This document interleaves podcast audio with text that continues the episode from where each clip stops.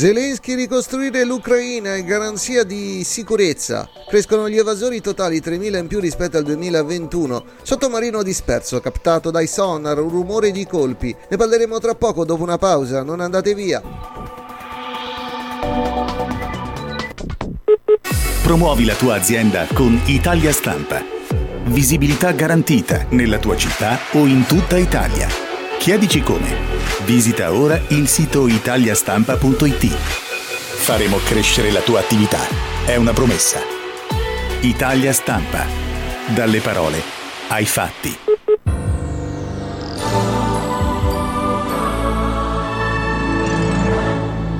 Appuntamento con l'informazione, buon pomeriggio dalla redazione al microfono Giuliano Ferrigno, esteri in apertura di giornale. La ricostruzione dell'Ucraina è necessaria per garantire la sicurezza globale. Lo ha detto il presidente Zelensky in un videomessaggio trasmesso alla conferenza dei paesi alleati di Kiev sulla ricostruzione iniziata questa mattina a Londra. Zelensky ha parlato della necessità di una base per la pace fondata sull'unità, la sicurezza e la democrazia, definendo cinque aree in cui il suo governo ha iniziato a lavorare. La prima è il potenziale per l'unità, la seconda è il potenziale per la stabilità, la terza è il potenziale per la crescita, la quarta è il potenziale per la sicurezza, la quinta, estremamente importante, è il potenziale per la democrazia, ha detto Zelensky.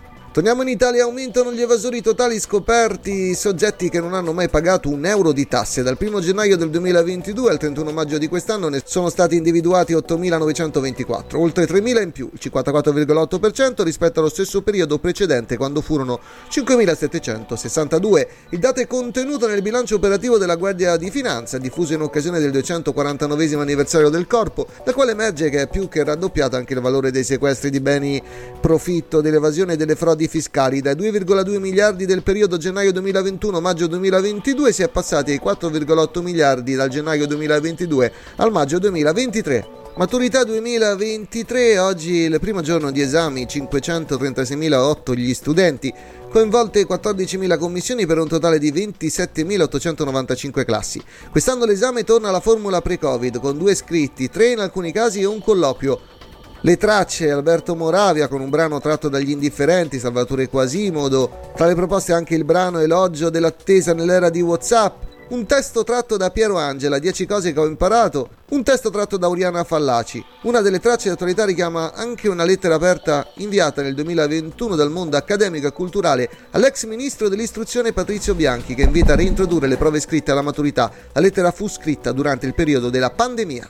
Andiamo negli Stati Uniti. I soccorritori che stanno utilizzando i sonar per cercare il sommergibile con 5 persone a bordo hanno rilevato suoni di colpi nel nord Atlantico dove il mezzo è scomparso due giorni fa. Il sonar ha captato dei colpi anche secondo un promemoria interno del governo degli Stati Uniti, ma il documento non chiarisce quando i rumori sono stati uditi, per quanto tempo e cosa potrebbe averli causati. Le successive ricerche hanno prodotto risultati negativi, ha riferito la Guardia Costiera. Caldo e afa da domani le giornate inizieranno ad accorciarsi, mentre il caldo portato dall'anticiclone Simone Scipione la farà da padrone per altri tre giorni con temperature fino a 42 gradi. Nel dettaglio la figura dominante delle prossime ore sarà l'anticiclone africano che si è espanso dall'Algeria fino alle Alpi. Caldafoso per altre 72 ore con una tipica canicola africana che prevede picchi di 39 gradi anche lungo le coste pugliesi, poi da sabato le temperature torneranno più gradevoli. Era l'ultima notizia, grazie per averci seguito, le news tornano alla prossima edizione.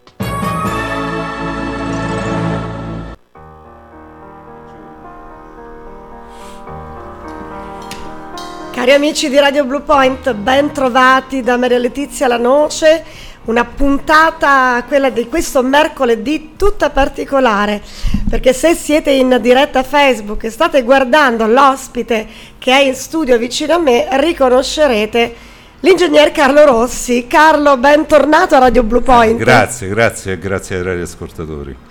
Mamma mia, è tanto che non vieni negli studi, eh? eh? Sì, perché c'è stato prima il periodo del Covid, dopo siamo rimasti un po' per, per telefono e quindi oggi il grande rientro, speriamo grande. Oggi la grande new entry. allora, non è un caso che oggi è un giorno particolare, vero? Perché eh, da pochi minuti c'è stato questo solstizio. Eh sì, oggi è Intorno alle 16? Eh, la, l'ora proprio esatta non, non, la so, però oggi è il solstizio d'estate, il 20 giugno, e alle 13.15 il sole è passato sul meridiano perché c'è l'ora legale più un piccolo spostamento dovuto al fatto che il sole non c'è a modo uniforme e stasera noi andiamo a Sant'Agostino alla Frasca, andiamo a fare delle foto, a osservare il sole che tramonta dietro l'Argentario. È l'occasione per chi ci sente e ci segue, stasera col cellulare verso le 20.30, 40, 50, quando tramonta il sole, di fare qualche bella foto del sole. Chissà, Che vediamo. eh. Questo- in questo Eh, periodo infatti. eh, non abbiamo avuto delle condizioni atmosferiche ideali per le osservazioni. Eh, infatti noi siamo andati qualche volta e siamo ritornati a casa perché dopo poco si vela il cielo, ieri sera c'era una tempesta di sabbia, Esatto. Quindi Bene. bisognerà vedere. Ah, vediamo se questo solstizio porti fortuna e ci Eh. faccia godere finalmente di quella che ufficialmente è l'estate, eh sì, la oggi è entrata estiva. l'estate. eh. è oggi. Bene, poi naturalmente di questo potrete seguire i vari approfondimenti e le notizie nelle puntate dedicate all'astronomia alla radio che vanno in onda ogni settimana su Radio Blue Point. Ma oggi siamo qui per un altro argomento, Carlo, perché eh, parlando ecco, di fisica, di astrofisica, di astronomia, siamo andati anche ad imbatterci in un argomento che è attualissimo, nonostante abbia delle origini anche no, vecchie. Parliamo di questo effetto serra che è su tutte le pagine dei giornali e sul suo rapporto con il problema, la questione della transizione energetica che sentiamo sventagliare eh, soprattutto dai nostri politici come se fosse la panacea di tutti i mali.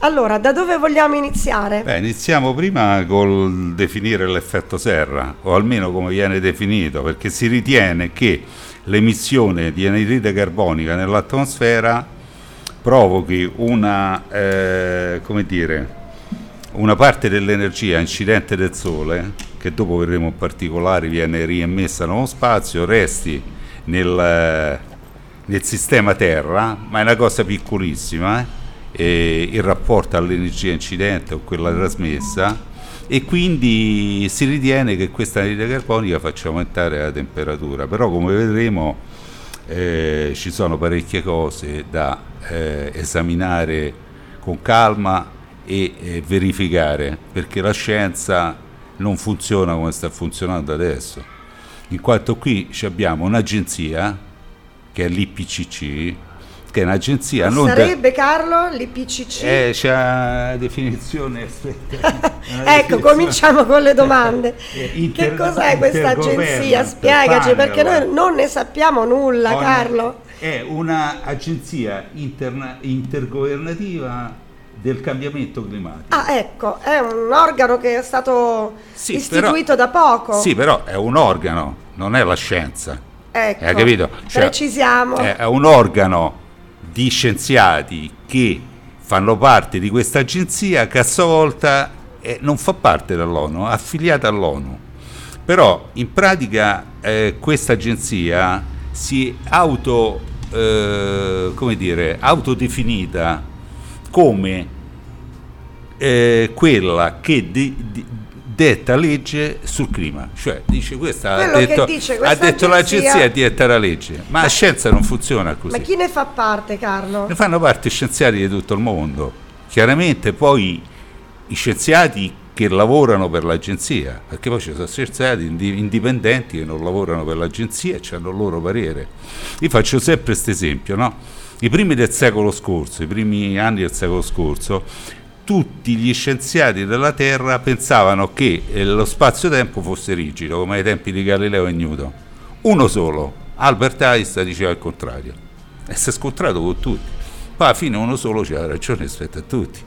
Quindi la scienza non è così, eh, come dire, che uno si autocandida al potere di un qualcosa e dice io dico questo e quella è la verità. No, la scienza c'ha bisogno di prove galileiane, c'ha bisogno di tempo, di spazio e così via, man mano, man mano nei secoli riesce. Poi qui ci troviamo di fronte a un argomento che non è deterministico, nel senso che si va da 100 km all'ora, in un'ora faccio 100 km, velocità per Certo. tempo.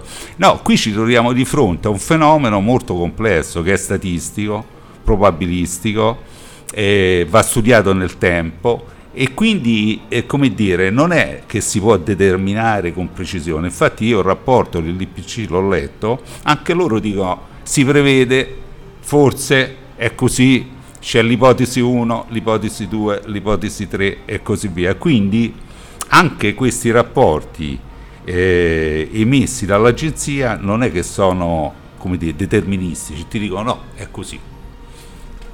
Eh certo, anche perché Carlo, questo effetto serra è una caratteristica del pianeta che fino a cento anni fa non c'era. Cioè, quando, quando, è nata? Con uh, l'industrializzazione, Beh, con di... la prima ri- rivoluzione industriale, allora, parliamo lo... sì. no, della fine dell'Ottocento, quando allora. i combustibili poi erano il carbone. No? Coloro, eh. coloro che accettano questa tesi che l'aumento di temperatura dovuto all'anidride carbonica in effetti si rifanno agli ultimi 50, 100, 150 anni, però eh, quando si parla di cambiamento climatico non si può fare riferimento a 50-100 anni perché eh. 50 milioni di anni fa la temperatura sulla Terra era 12-15 gradi superiore a quella attuale. Eh, allora, al minimo di Maunder c'era l'inquinamento? No, ai tempi del minimo di Maunder nel 1650 circa quando le macchie solari per un secolo non ci sono state c'è stata una piccola glaciazione e quindi bisogna stare estremamente attenti perché se noi andiamo a investire un capitale eh, massimale per tutte le nazioni del mondo su un qualcosa che è incerto e dopo non è vero, noi andiamo tutti andiamo a tutti. terra, diventiamo poveri per una cosa paese, che cioè, non esiste. Andiamo a fare dei danni che poi è difficile recuperare. È chiaro, io come ti dicevo prima fuori onda abbiamo detto delle volte nelle trasmissioni che facciamo oltre questo effetto serra che c'entra, va sempre tenuto sotto controllo ciò che mettiamo, che, l'energia che riceviamo, l'energia che generiamo e così via. Però il problema impellente per la Terra è il problema energetico. Perché il problema energetico, i combustibili fossili, tutti danno fra 20 e 30 anni che si esauriti. Mo chiaramente non è si esauriscono da un giorno all'altro come interruttore, no?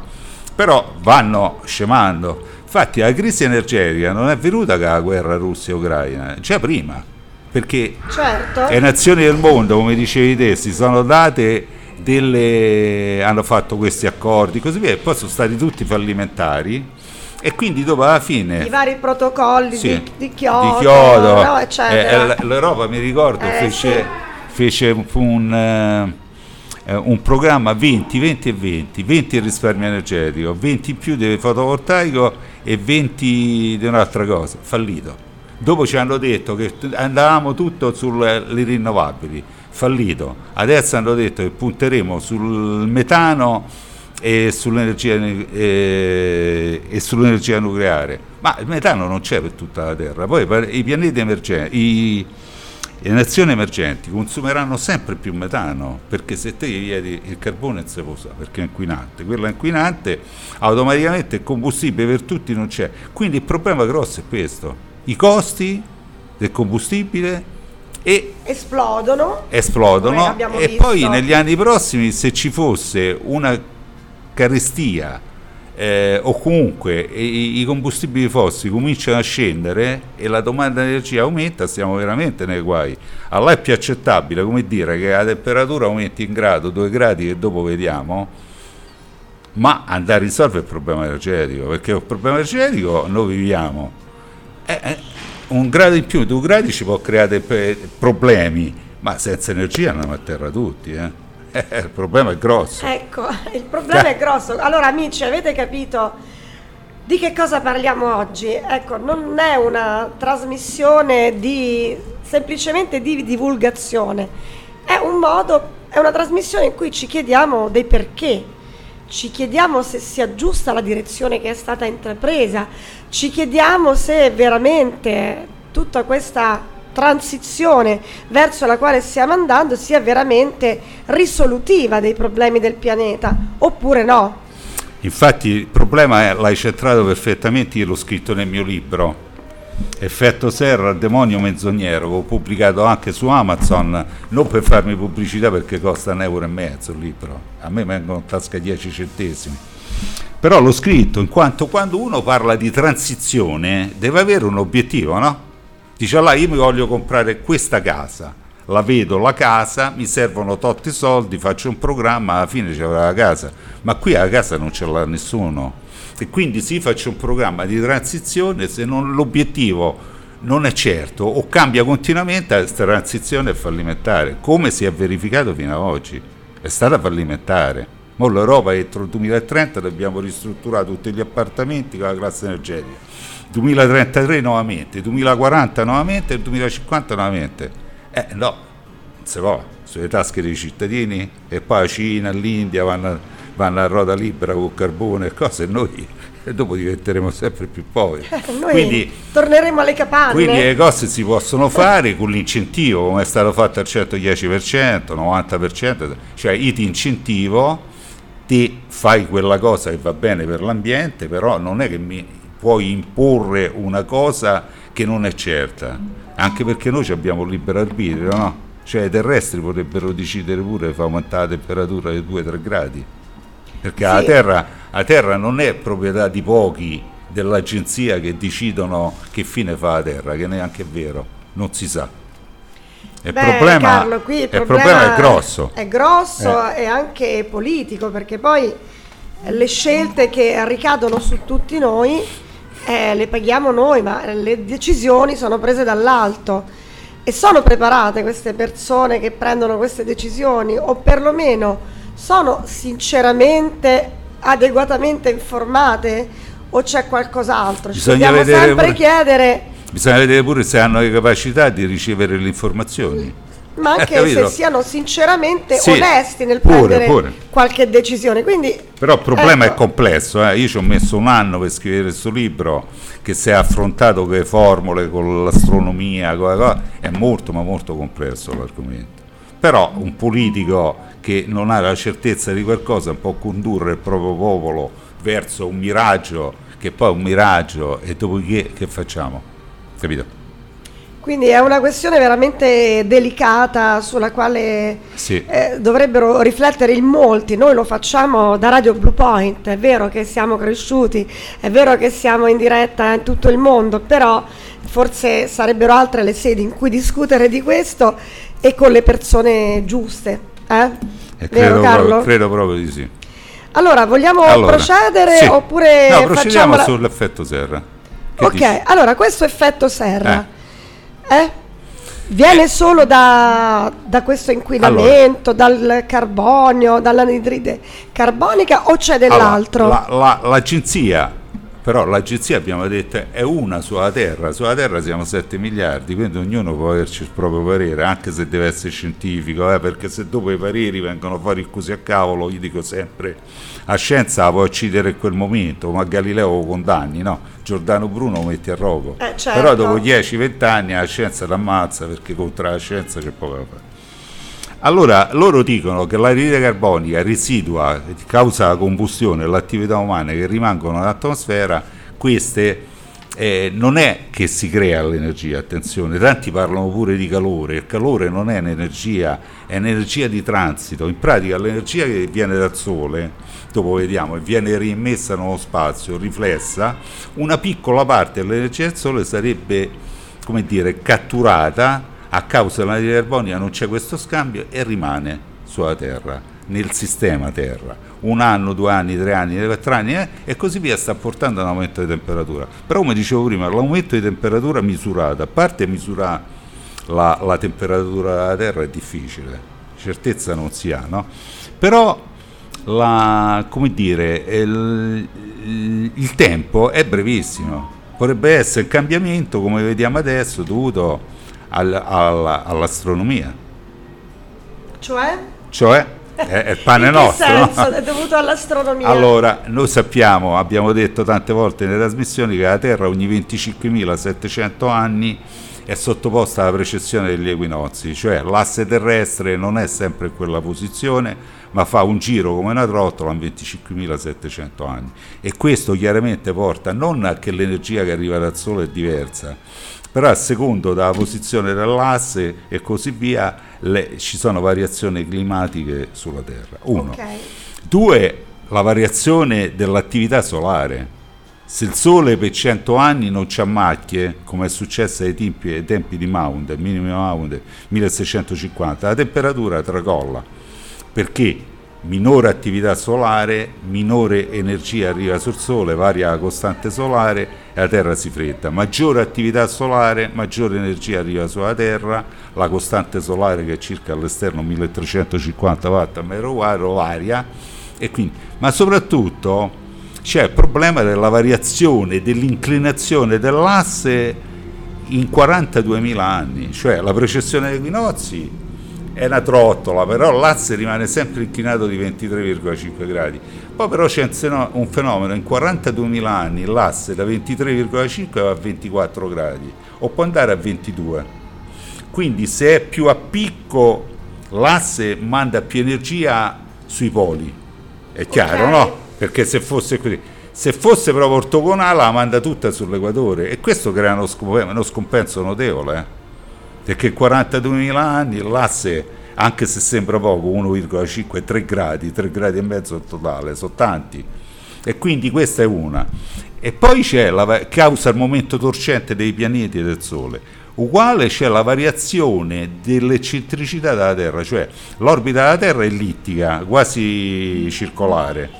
Però ogni, 96.000, ogni 46.000 anni o meglio ogni 92.000 anni che cosa succede? Che quest'orbita varia e quindi la distanza Terra-Sole varia di molto, eh, da un milione di chilometri a 15 milioni di chilometri. Adesso mediamente tra il minimo, il periele e l'eriferio c'è 3-4 milioni di chilometri. Quindi stando più vicino alla Terra o più lontano dalla Terra, chiaramente arriva eh, meno energia può arrivare o più energia con un ciclo di 46.000 anni il ciclo dell'asse terrestre è 42.000 ciclo della precessione dei nozzi 25.700 anni.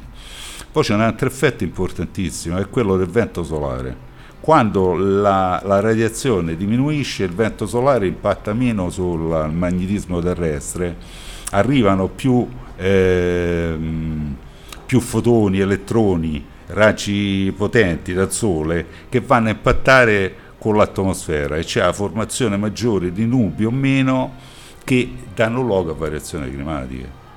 Ci siamo? Allora che succede? Che in pratica l'energia incidente del Sole, diciamo, sulla superficie terrestre è 100, diciamo noi, no?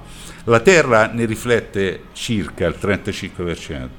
Però già su questo te la giochi tutta, perché dice sì, la Terra mediamente c'è il 35%, sì, però se varia un miliardesimo quel miliardesimo di energia riflessa è pari al calore che si ritiene e si immagazzina per energia che si immagazzina per effetto serra, un miliardesimo dell'energia riflessa da, dalla Terra.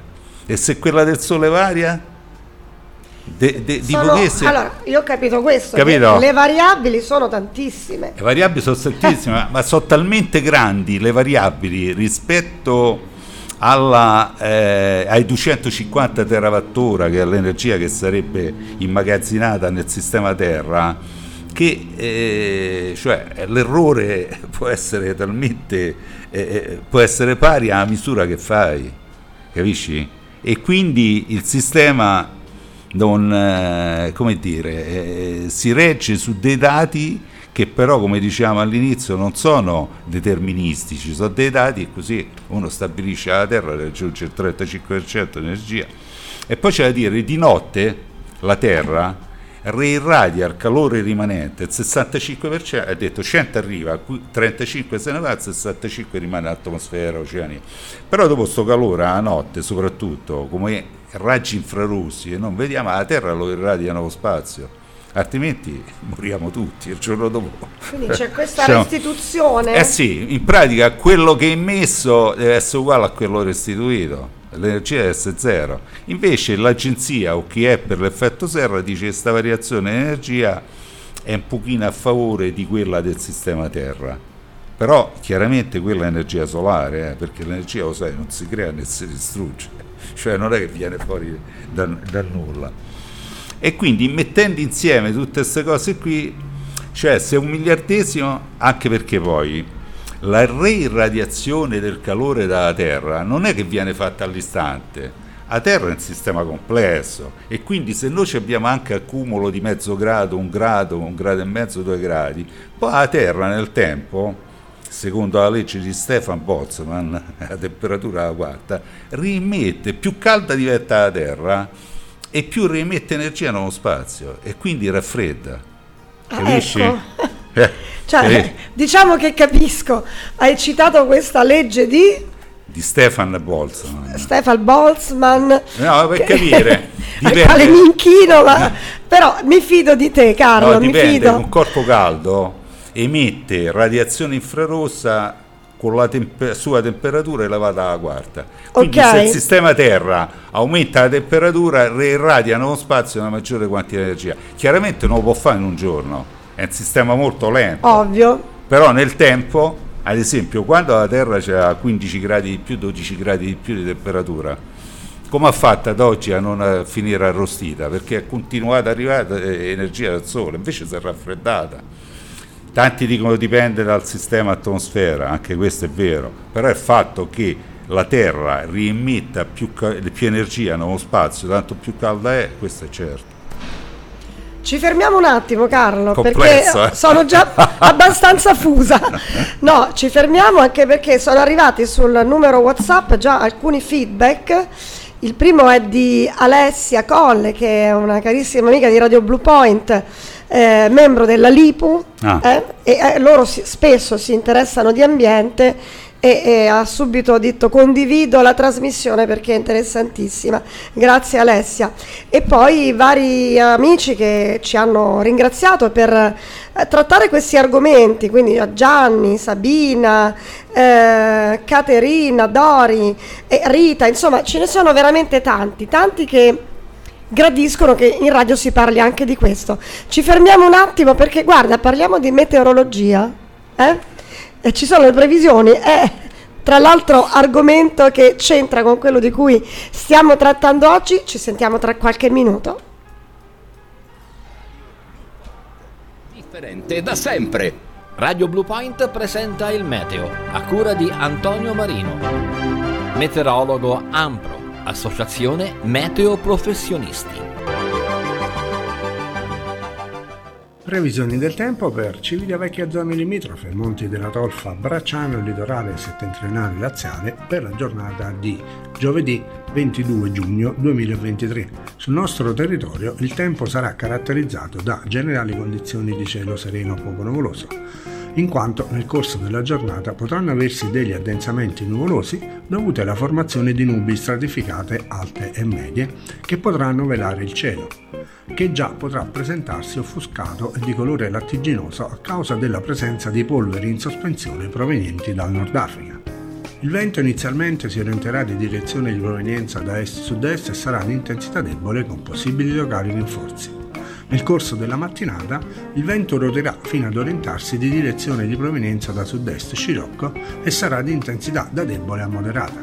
Lo stato del mare è previsto essere da poco mosso a localmente mosso, le temperature sono previste in ulteriore aumento, mentre la visibilità sarà generalmente buona localmente discreta. Per questo intervento è tutto, un cordiale saluto da Antonio Marino, Chartered Meteorologist per la Royal Meteorological Society, vicepresidente Ampro, Associazione Meteo Professionisti. Radio Blue Point ha presentato il meteo.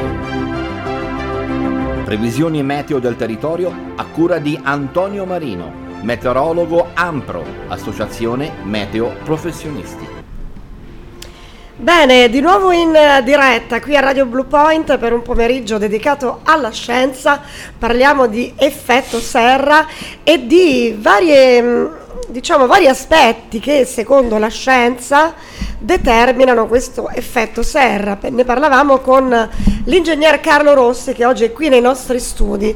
L'ingegnere spesso è con noi, parliamo spesso di astronomia, di archeastronomia, ma oggi parliamo di un argomento anche molto attuale e importante, proprio di questo effetto serra. E nel fuori onda stavamo dicendo che i maggiori produttori di anidride carbonica, chi siamo? Eh, siamo noi terrestri. Siamo noi. Ma noi, noi come persone. Perché è stato calcolato che almeno il 10-15% del carbonio emesso ogni anno nell'atmosfera è dovuto agli esseri umani. Se poi ci metti tutti gli animali, questo 10% diventa 15, 20, 25%.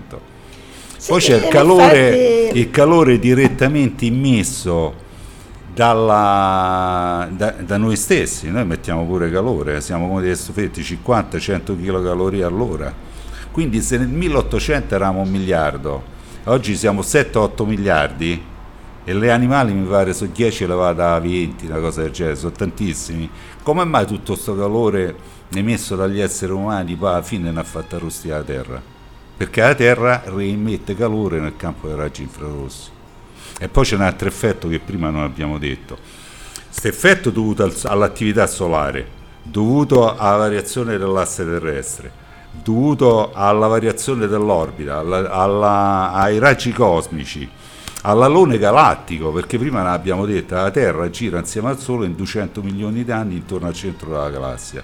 Siccome lo spazio non è vuoto, dei periodi la Terra va a attraversare delle zone dello spazio dove c'è polvere e gas e delle zone più pulite o meno pulite, quindi può arrivare meno calore. Comunque per principio di sovrapposizione di effetti può succedere che questi eventi si sommano l'uno con l'altro, la Terra si surriscalda, si riscalda se vanno in negativo uno sopra l'altro ti porta a una diminuzione di temperatura, meno 1, meno 2, meno 3 gradi. Infatti sono chiamate le stagioni di Milankovic, che è uno scienziato che ha studiato queste cose nel secolo scorso, per cui a causa di questa sovrapposizione possiamo avere sia aumenti che diminuzioni di temperature. Riguardo ai 250 terawattora che è l'energia che sarebbe, rimarrebbe sulla Terra, io sono andato a calcolarla bene. In effetti l'agenzia trascura secondo me come numero il calore emesso dalle centrali, dai motori endotermi, il secondo principio della termodinamica. Noi purtroppo abbiamo il secondo principio della termodinamica. Carlo, lo vogliamo ripetere questo secondo principio della termodinamica? Allora, il secondo principio della termodinamica è un principio che governa l'universo. Anche Albert Einstein disse che era più importante il secondo principio della termodinamica che le sue leggi sullo spazio-tempo. Perché? Perché ogni fenomeno fisico ogni sistema è regolato, sia organico che inorganico, è regolato da questo secondo principio. Cioè, eh, questo secondo principio porta a un degrado dell'energia, a un aumento del disordine, a un aumento dell'entropia che la grandezza che stabilisce il disordine nell'universo e sulla Terra. Dicevo prima nella, nell'intervallo che noi esseri umani mettiamo 50-100 kcal all'ora per 7 miliardi in un anno siamo delle stufette elettriche. Sono parecchi gradi. Eh, la centrale eh, elettrica con rendimento del 50%, 40%, 50% lo trasforma al lavoro del combustibile, il resto lo butta a mare o nell'atmosfera. I motori endotermici che abbiamo, idem. I condizionatori uguali. Diciamo prima l'albero, eh, ma l'albero è un sistema pure lui, è termodinamico. Le onde, il vento che si infrangono, quelle lì l'energia non è mai pari. Purtroppo ti ci vuole 100, se vuoi ottenere 40, 60 lo devi buttare via e lì non c'è niente da fare, eh, perché io vedo in televisione gente ci gira attorno sul secondo principio termodinamico. C'era Lord Kelvin nel fine 1800 che ha detto se una teoria va contro il secondo principio della termodinamica, cestinatela, perché ecco. non funziona. E quindi ecco anche questo passaggio de, della Terra all'interno dello dell'alone spazio galattico. De, dell'alone galattico. Ecco, giustamente tu dicevi la Terra passa in una parte di spazio dove c'è una temperatura più fredda o più calda Allora, e anche sì, questo polvere, polvere ecco, influenza la Ti- nostra Tieni atmosfera. presente che adesso l'asse, l'asse terrestre da 23,5 è andato verso 24, sta aumentando l'inclinazione, quindi vuol dire che arriverà più temperatura sui poli. Quindi questo scioglimento dei poli bisogna tenere punto pure dell'energia maggiore che gli arriva dal Sole. Quando è più bassa arriva più energia sull'equatore e meno sui poli. Poi un'altra cosa bisogna stare attenti, che nel giro che la Terra fa, fa intorno al Sole, l'emisfero sud, si becca più energia. Capito? Una precessione degli equinozi. Quindi questo porta tutta una serie di scompensi di cui bisogna tener conto. Poi che c'entra? Mica che noi dobbiamo inquinare, no? Noi dobbiamo ottimizzare tutti i processi al fine di rispettare il secondo principio della terminale. Il secondo principio della terminale ti dice che quello che bruci va male. No, dice, ti mette in tetto, se te ottimizzi puoi raggiungere i centrali, io quando ero ragazzo c'avevo un rendimento del 40%, oggi i centrali a gas Cicopai raggiungono il 60%. Però 60, 61, 62 dopo c'è il limite. Pure il sole è una stella. E quel 40 va, va perso. Va, va, va, nel calore. No, no, si degrada proprio, si va degrada. nell'atmosfera ecco. e va nell'acqua che si scalda. Ho capito. il problema è quello, il sole, che noi riteniamo sia la stella super, eh, ma il sole da quando brucia da 4 miliardi di anni si è degradato eh, a causa del secondo principio terminale, perché da, la massa diventa energia e l'idrogeno diventa elio e quindi sta stella poveraccia si invecchia. Pure noi invecchiamo tanti dicono perché invecchiamo di qua e di là? E non invecchiamo perché la cellula è sottoposta al secondo principio della termodinamica e trasformazioni non sono reversibili irreversibili e quindi la cellula si invecchia. Ecco, allora, tutto giusto Carlo, mi viene da pensare che ecco, ti fai le punturine, ti fai il lifting, ti metti la crema antirughe e invece poi c'è il secondo principio della termodinamica che ti frega non ci puoi fare nulla. Vabbè, e comunque lo accettiamo perché di fronte alla scienza nulla possiamo fare. Cioè, queste sono leggi universali inconfutabili, penso, no? E questo proprio è quello che porterà a morte termica dell'universo, no?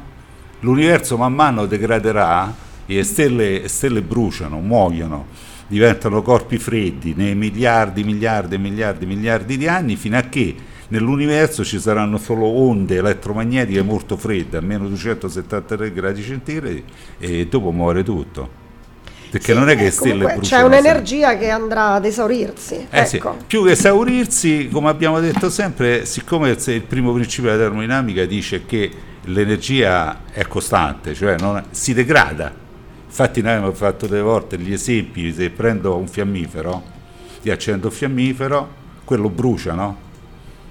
Il calore generato dal fiammifero più la cenere rimasta e i gas nell'aria sono pari all'energia iniziale, però se è degradata e quell'energia purtroppo può essere più adoperata. Il problema Non si utilizza. Eh no. E allora Carlo, secondo Eh, te, Il problema è grosso. come se ne esce? Cioè, è Allora- giusta la strada che è stata in- intrapresa con tutte queste innovazioni, Io- il io- boom del solare, delle macchine elettriche, Allora io sono tutto... uno, quindi Sì. posso dire.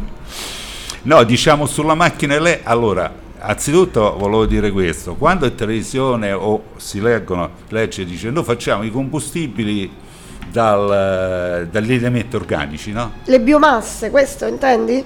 E biomasse o comunque eh, il, gasolio lo produco, non lo estraggo, ma quello è peggio. Perché se io lo estraggo, ho il gasolio, o litro di gasolio mi dà 10.000 kcal circa. Quello che vado a bruciare, che ho ottenuto dal processo, mi dà 10.000 kcal, ma tutto il processo Però mi è costato, eh, certo. il processo per trasformare la materia organica il coso, secondo principio della termodinamica, poi alla fine dovrò eh, come dire, mettere nell'estrazione poca l'energia, nel processo l'energia sarà tanto più grande e quindi poi sarà meglio, come dire, potrebbe sembrare meglio, però pure quello lì dove mette l'anidride carbonica. Un altro esempio che faccio, tutti dicono nucleare. È vero che la centrale nucleare non emette anidride carbonica, però la centrale nucleare c'è il rendimento più basso delle centrali tipo questa di Torre Valdaria Sud, c'è il 55%, c'è il 40%. Quindi la centrale nucleare è vero che butta fuori l'anidride carbonica, ma come calore nell'ambiente ne butta tantissimo, il 60 de- de- di 100 di uranio, 40 lo trasforma in energia elettrica e il resto lo butta a mare. Quindi pure il nucleare può tamponare l'anidride carbonica, però dopo, come diceva Carlo Rubbia 10-15 anni fa, ha scritto un libretto, alla fine mi ricordo lessi, il problema energetico è risolto. Eh, Andiamo, è un problema, è un problema particolare, eh. non è che... Diciamo, ecco, bisogna scegliere il male minore. Io, io per, l'auto, Ecco. per l'auto elettrica la vedo, io vedo più quella mista, Ibrida. perché città dici vai con la, con la batteria, non inquini e quindi le città ce l'avremo anche noi. Però dopo totalmente la macchina elettrica no, perché ci sono problemi geopolitici che la Cina diventa padrone del mondo, che batterie, eccetera. E poi c'è il problema che loro ti dicono il rendimento della macchina elettrica è questa, eh ma la macchina elettrica si deve portare presso cioè 200-300 kg di batterie. Poi d'estate il condizionamento lo devi fare la batteria, ma d'inverno, d'inverno il rendimento della macchina elettrica è quasi zero perché tutto il riscaldamento dell'abitacolo fare con le batterie. In, C- in Canada sono andati a prenderle con l'elicottero, eh, quelli che le macchine elettriche nei, nei tormenti di neve perché la batteria dopo un'ora lì a meno 30 va a zero e muori. Allora, se- anche Allora, la macchina ecco, anche elettrica va- quindi i legislatori che dal 2035 vogliono eliminare del tutto i motori a combustibile forse dovrebbero fare delle riflessioni. è Cioè, possibile. è veramente inimmaginabile. Questa macchina elettrica costerà 30.000 euro. L'altro giorno sono andato a vedere, no, questo, un'altra cosa mia. E vendono eh, tutte macchine elettriche in rivendita a 12.000, 13.000 euro, da 30.000 euro perché è insostenibile. Sì, in effetti Io vedo quella. c'è molta diffidenza, io è quello che, che Ma no, costa, percepisco. costa. Ma c'è proprio diffidenza perché se tu vai da Civitavecchia a Milano, Eh, ok? due giorni. Dopo 400 km ti devi fermare a ricaricare la batteria. Quanto ci vuole? Due Ci ore? vogliono ore. Poi Quindi- se trovi, se trovi, Se perché trovi la colonnina, vabbè, adesso- E, e non solo, se lì rimani senza energia, sei fregato. eh. Mentre il distributore metti dentro i 5 litri, 10 litri, lì non è così. eh. Quindi, quindi- ecco, questa riflessione la, la stanno facendo in molti e, e veramente io sono, L'ibrida, l'ibrida secondo me sono va stupita de- della facilità con la quale hanno fatto queste leggi in Europa. Non so, io l'ibrida l'ho detto, immagina una No. città grande come Los Angeles, eh, in cui si gira al 90% con l'elettrico, di giorno, di notte quello che e quindi l'aria è più pulita. Certo. Poi però quando da Los Angeles voglio andare a San Francisco o che ne so, a New York con la macchina, eh, dopo io posso andare col... eh, non c'ho, non c'ho il nodo delle batterie, quindi posso andare libera. Posso andare anche con le batterie, però l'importante è che io ho un deposito hierro che mi permette di fare il viaggio. Leggevo uno che da Milano arriva a Reggio Calabria, ci ha impiegato due giorni, era disperato. Cioè, se ti devi fermare a ricaricare il motore di una macchina, che non è come caricare il telefonino, cioè, lì sono ore e ore di lavoro. Carlo, eh, certo, la questione è molto, molto controversa. Eh sì, E sembrava che la soluzione di tutto No, fosse il solare. non c'è. Non c'è, come ha detto Carlo Rubbia, il problema sì, è irrisolto. Il solare, lo diciamo, è un problema molto complesso, eh, però tentiamo di farlo capire ai radioascoltatori, almeno per i non addetti ai lavori. Allora, oggi la rete elettrica funziona grazie all'idroelettrico, l'acqua quindi, Ok. le centrali elettriche a gas, a carbone, qualche nucleare, noi non ce l'abbiamo, e poi c'è il fotovoltaico e il vento. Sì, Ma la rete ha bisogno di un equilibrio perfetto. Noi qui abbiamo queste perché la frequenza è 50 Hz, se la frequenza scende a 49 scatta il sistema, se va a 51 scatta il sistema. certo. Deve essere costante. Eh, di notte Chi è- il solare non chi è funziona. che mantiene costante la rete, la frequenza, la potenza, i nodi della rete, la stabilità della rete, la regolazione della frequenza, la regolazione della tensione? Questo lo dico perché sono ingegnere elettrotecnico. C'è bisogno di centrali che regolano. Le centrali che regolano sono centrali idroelettriche o centrali a combustibile. A combustibile, per il forza. solare non può assolutamente, anche se dici c'ho il 99% di solare, perfetto, a notte il 99%, o se no capita un mese che piove, E c'è meno... oh, la rete certo. elettrica oggi può ricevere circa il 20% massimo di foto. Poi c'è un impatto notevolissimo del- dell'eolico, perché l'eolico a parte, io ho visto in Sardegna delle cose tragiche, proprio tutte le colline sui paesi, proprio. l'impatto ambientale. L'impatto ambientale, Ma paesaggistico. Attualmente ecco. c'è un impatto sul microclima, perché ti varia il clima, eh, perché il vento, eh, lì si creano i vortici, che le- le- le- le- le- come dire, i venti cambiano le direzioni. Ma se domani, ad esempio, dovessimo decidere il 50% dell'energia eolica alla Terra viene data dai generatori eolici, per cui ce ne vanno eh, 20 volte tanto, perché il vento c'è sempre, andrebbe a, impa- a impattare sulla variazione dei venti e del clima della Terra, perché te il secondo principio della termodinamica è effetto o trasformi, varia le direzioni, parte diventa calore, cioè no, no, non tiene questa cosa. Diciamo, non è una cosa stabile, è quello il problema. Io, io vedo sempre, ho visto, anche perché ho fatto i progetti, poi sono stato il fondatore, lo sai, della prima rivista italiana di energie rinnovabili degli anni 80. Diciamo alle nostre ascoltatori, No, perché vorrebbero dai. dire, no, io sono stato il fondatore, Come si chiamava questa rivista? Energie rinnovabili. Energie Invece i rinnovabili. libri, Anno? eh, eravamo negli 82, Cioè, 83. Non è è cosa di, di pochi anni fa. poi scrivemmo- Se ne parlava già negli anni Ottanta. Eh sì, poi scrivemmo la prima eh, serie di libri Energie alternative, quindi io sono nato ecologista per dire, no? Però sto sistema così solo col fotovoltaico, il coso non regge. Eh, purtroppo quello non regge. Beh, che dire Carlo, ehm, ci ritorneremo. Dicevo, dicevo, io ho sempre visto bene sia il fotovoltaico con l'eolico come, come, dire, come componente del sistema, il 20% ad esempio, no?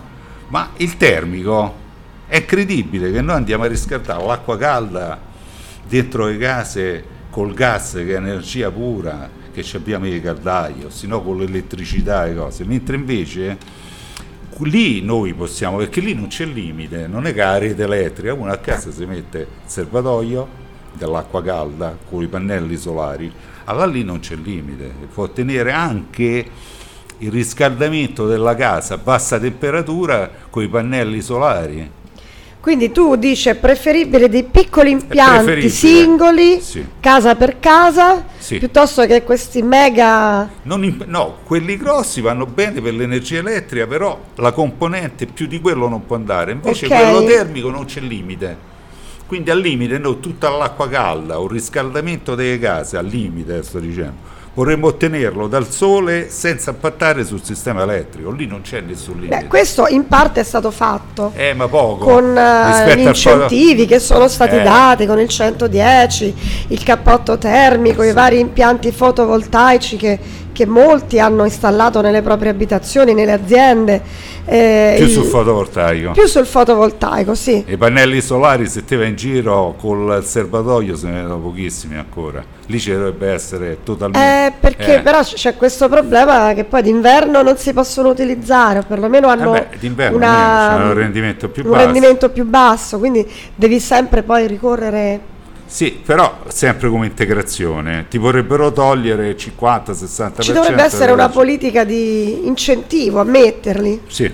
questo. Comunque, come la vedo io, andremo avanti col solare e l'eolico ne queste percentuali. Il nucleare sicuramente deve essere fatto con i centrali, come dice Carlo Rubbia, da 10 anni, poveraccio, al trizio, invece di farle con l'uranio e il plutonio. Il trizio è un materiale poco radioattivo, si possono fare centrali con questo materiale. E che se ne trova di questo trizio? Sì, sì, sì, sì. C'è sì. disponibilità? No, è, è anche un materiale che viene fuori dall'idrogeno, deuterio, poi diventa trizio, sono tutte cose un po' Tutte complesse. cose complicatissime. Complesse. Lasciamo però, perdere. Però è San Carlo Rubbia ed altri. Se l'ha detto Rubbia, allora, però ci fidiamo. ci vorrebbe dare parte dell'energia elettrica e levi il combustibile fossile, perché c'ha il vantaggio che non crea l'anidride carbonica. Però in Italia il nucleare già quello sarebbe. E poi ci positivo, sarebbe la famosa certo. fusione nucleare che però io ero piccolo all'università mi dicevano fra dieci anni dicevo ma la fusione nucleare sono passati 50 anni Ancora non La se ne parla. Bene, cari amici, come avete capito, la nostra oggi è stata una trasmissione di, di interrogativo, cioè di porsi delle domande, di non dare tutto per scontato, non prendere tutto per oro colato, quello che, che si ascolta, diciamo, generalmente, ma di capire che eh, la scienza ancora si sta interrogando su quale sia la risoluzione migliore ai nostri problemi di ambiente, di carenza di fonti energetiche e quant'altro. Quindi Carlo, abbiamo terminato? allora per No. l'effetto serra do una notizia che Ah, però sentiamo, vorrebbe far perché siamo veramente in, eh, in Sì. addirittura d'arrivo. Allora, già ci sono dei sistemi se l'effetto serra effettivamente esiste o non esiste in quei numeri che dall'IPCC, perché io ho calcolati sono minori, circa il 50%, per ridurre quell'impatto lì come possiamo fare? Eh, c'è il sole, limitiamo l'energia del sole che arriva sulla Terra o aumentiamo quella riflessa. Quindi per aumentare quella riflessa bisognerebbe fare un decreto legge pure domani, se c'è coraggio il governo o altri governi, per cui tutte le superfici piane di nuova costruzione, piane o non piane, di nuova costruzione devono essere bianche. I tetti delle case, le tegole bianche, strade bianche. A Los Angeles già stanno facendo degli esperimenti. Quindi in tetti genere. bianchi. Tetti, strade, tutte le superfici so poco rispetto alla superficie della Terra, Però- bianchi come riflessione. E poi tutti quelli vecchi, man mano che vengono ristrutturati senza posizione, deve essere super- così aumentiamo la energia che arriva dal Sole e che viene riflessa e va nell'atmosfera e quindi ne rimane meno sulla Terra che si raffredda. Poi è stato proposto anche di mettere delle particelle nell'atmosfera o fuori dall'atmosfera in maniera che riflettono questa luce e tra l'altro la NASA, zitta zitta, già anni fa l'americana, hanno mandato nel, nello spazio il cosiddetto eh, coriandolo, un coriandolo di 60 cm di diametro con cui stanno verificando che impatto può avere migliaia di, di, di coriandoli intorno alla Terra riflettono, ma soprattutto le vele solari. Io ho fatto dei calcoli, se andiamo a mettere 10, 10 veli solari 100%, chiaramente non vicino alla Terra perché dopo disturba l'astronomia, ma oltre la Luna, tra l'asse Sole-Terra, ci avremo già il 10, il 20% vele solari, eh, il 10-20% del calore residuo, tra parentesi, l'energia residua che rimane sulla Terra.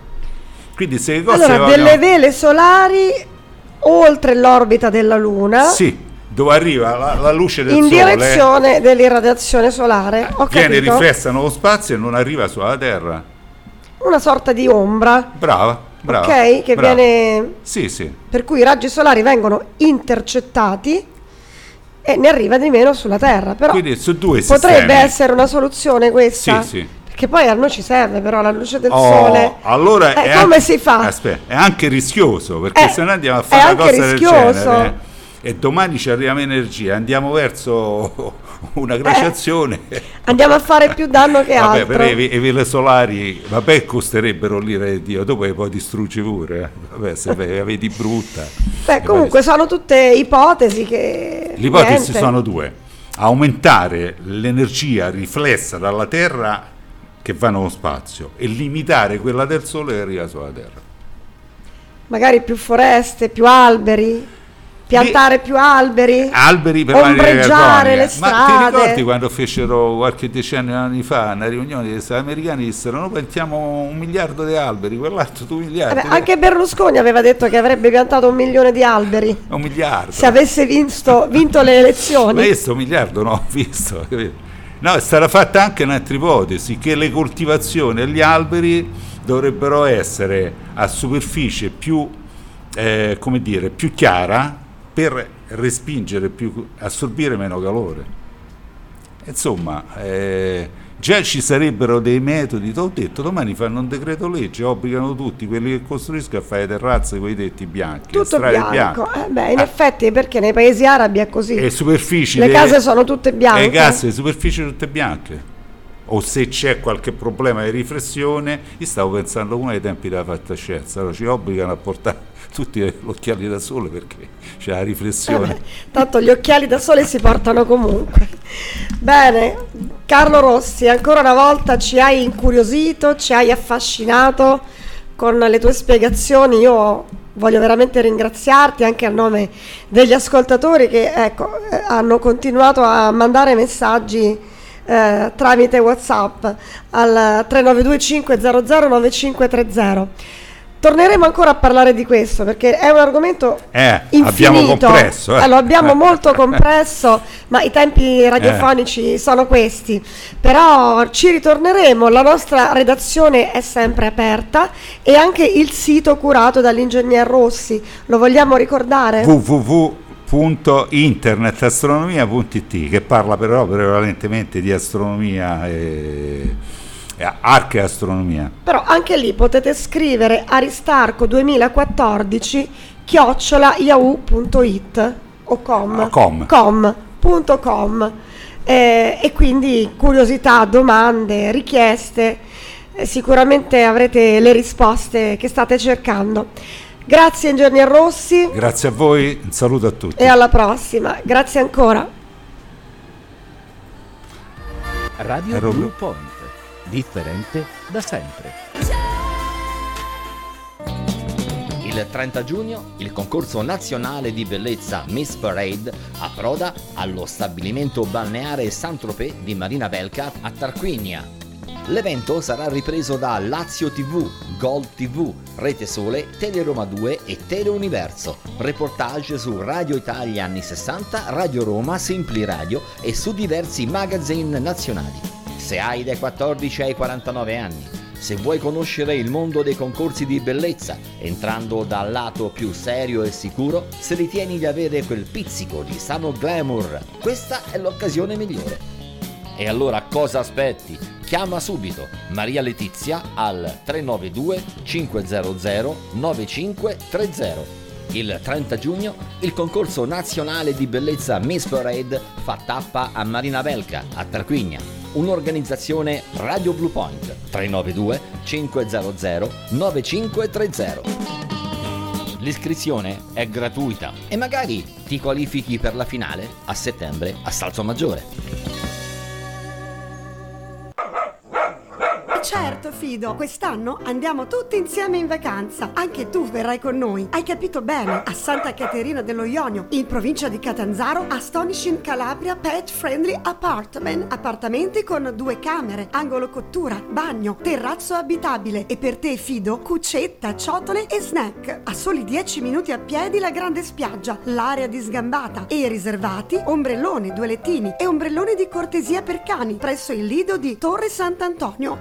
Accessibile ai cani e balneabile. Tutti i servizi pet a disposizione, dal bau gelato all'assistenza veterinaria, tolettatura, educatori cinofili, pet sitter, veterinari, negozi specializzati per una vacanza in relax con i tuoi animali. Astonishing Calabria Pet Friendly Apartment. Info Isa Tau Badolato 393 077 3954. Accoglienza pet per tutti gli animali. Fido, sei contento? Si parte!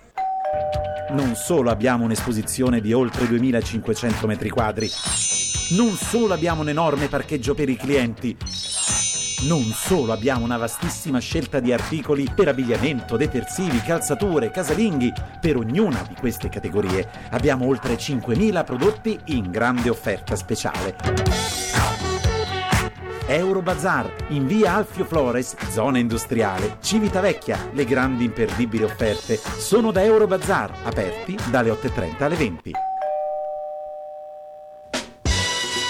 Croccante, ricca, saporita. Ci sono mille modi per definire una pizza. Mastro Titta li riassume in uno solo. Buona! La pizza di Mastro Titta, ingredienti da presidi esclusivamente slow food e certificati. L'impasto con oltre 72 ore di lievitazione garantiscono un prodotto unico facilmente digeribile anche dallo stomaco più delicato. Mastro Titta l'originale, alla vecchia casa del Boia in via Tarquinia 1. Mastro Titta Oltremare, il nostro primo locale con posti a sedere anche per ricercata cucina di carne e pesce in via Duca d'Aosta 4. Mastro Titta Centro, take away, delivery, servizio ai tavoli in un ambiente curato nei minimi particolari in Largo Cavour 2. Mastro Titta, un marchio che sa di buono perché facciamo cose buone. Rispondiamo allo 0766 7329 21.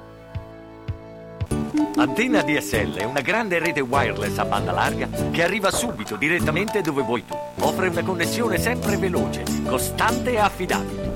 Antenna DSL è attivabile nei luoghi più remoti, anche fuori dai centri abitati. Antenna DSL funziona senza rete telefonica, senza canoni telecom. Questa tecnologia offre vantaggi e soluzioni per ogni tipologia di utente. Antenna DSL è particolarmente indicata anche per i sistemi di videosorveglianza. Scopri sul nostro sito la proposta più adatta alle tue esigenze. E buona connessione con Antenna DSL. Per informazioni 0766 54 5408. Radio Blue Point. Differente da sempre. Le notizie su Radio Blue Point sono offerte dai Nemesis. Ciao, sono Gabriele Spanidis dei Nemesis e vi invito ad ascoltare il nostro primo lavoro, il concept album Orme. Ciao, sono Vanessa Tess, cantante dei Nemesis. Potete richiedere il CD dei Nemesis Orme al 392 500 8220. Ciao!